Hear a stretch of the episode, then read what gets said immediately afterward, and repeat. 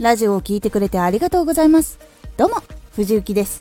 毎日16時と19時に声優だった経験を生かして、初心者でも発信上級者になれる情報を発信しております。さて、今回は、情報系ラジオで求められている内容。これを最後まで聞いていただくと、情報系ラジオでどういう風に発信をすればいいかがわかるようになります。早速行ってみましょう。ラジオで情報系をやっていこう、もしくはやっていますという方へ、情報を求めてくる人は何を求めているのかお伝えします。1、わかりやすい。ある程度勉強していてもわからないことはどこかで出てきます。そしてもちろん聞く人の中に初めての人もいます。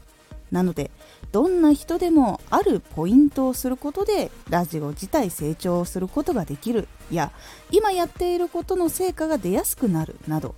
やり方が理解しやすいことを求められています。なので専門用語使いすぎとかはできるだけ避けて、分かりやすい言葉に噛み砕いてやっていくことでどちらの方も聞いてもらえるようになります。2、すぐできる。できれば練習や勉強することは少ない方で、すぐにできることが求められています。一気に情報を伝えるとたくさん勉強しなきゃならないことが多くなり、聞いて満足してしまったり、聞いて疲れてしまったりしてしまいますので、小さく段階を踏んで伝えていくことで次のステップの差が小さくなるのでおすすめです。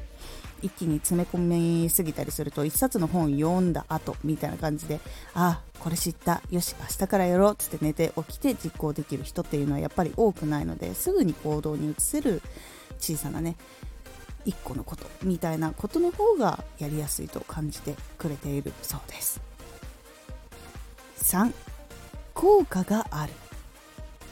どういう行動をしたらどれくらい数が増える、どういうことをしたらインプレッションが増えるという具体例と実績がないと、なかなか行動には移しにくいことが多いそうです。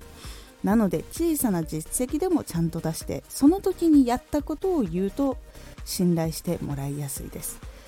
やっぱり小さく伸びたとしても、それはやっぱり数が増えたというふうにやっぱり認識をするので、それをやると今まで見てきた情報の中で見たことのない、これよし試してみようっていう感じにやっぱりなりやすいので、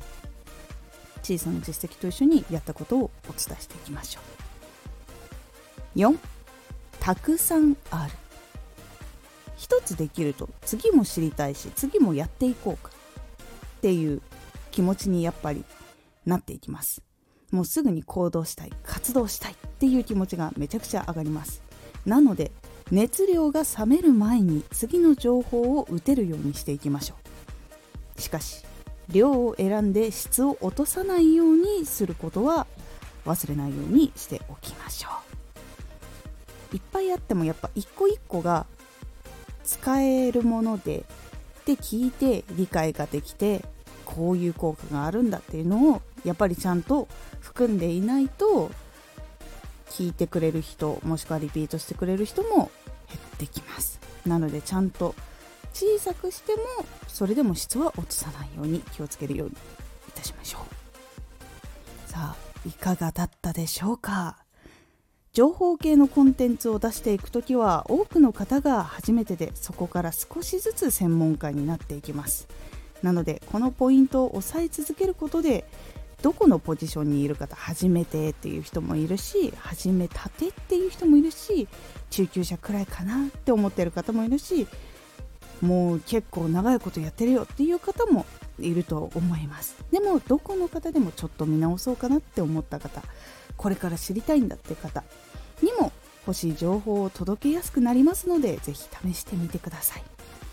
専門性とか立証などが欲しい方もいるとは思いますが、自分の実績自体が実証につながることもあるので、ぜひ活動して成長したことは報告するようにしていきましょう。ぜひ参考にしてみてください。今回のおすすめラジオ、検索で聞いてもらえるラジオのネタの探し方。アプリ内だけでは人間の聞いてくれる人数に限界がありますので、外からも検索で来てもらえるやり方をお伝えしているラジオです。もし気になった方は概要欄から聞いてみてください。このラジオでは毎日16時と19時に声優だった経験を生かして初心者でも発信上級者になれる情報を発信していますので、フォローまだの方はフォローしてね。次回のラジオは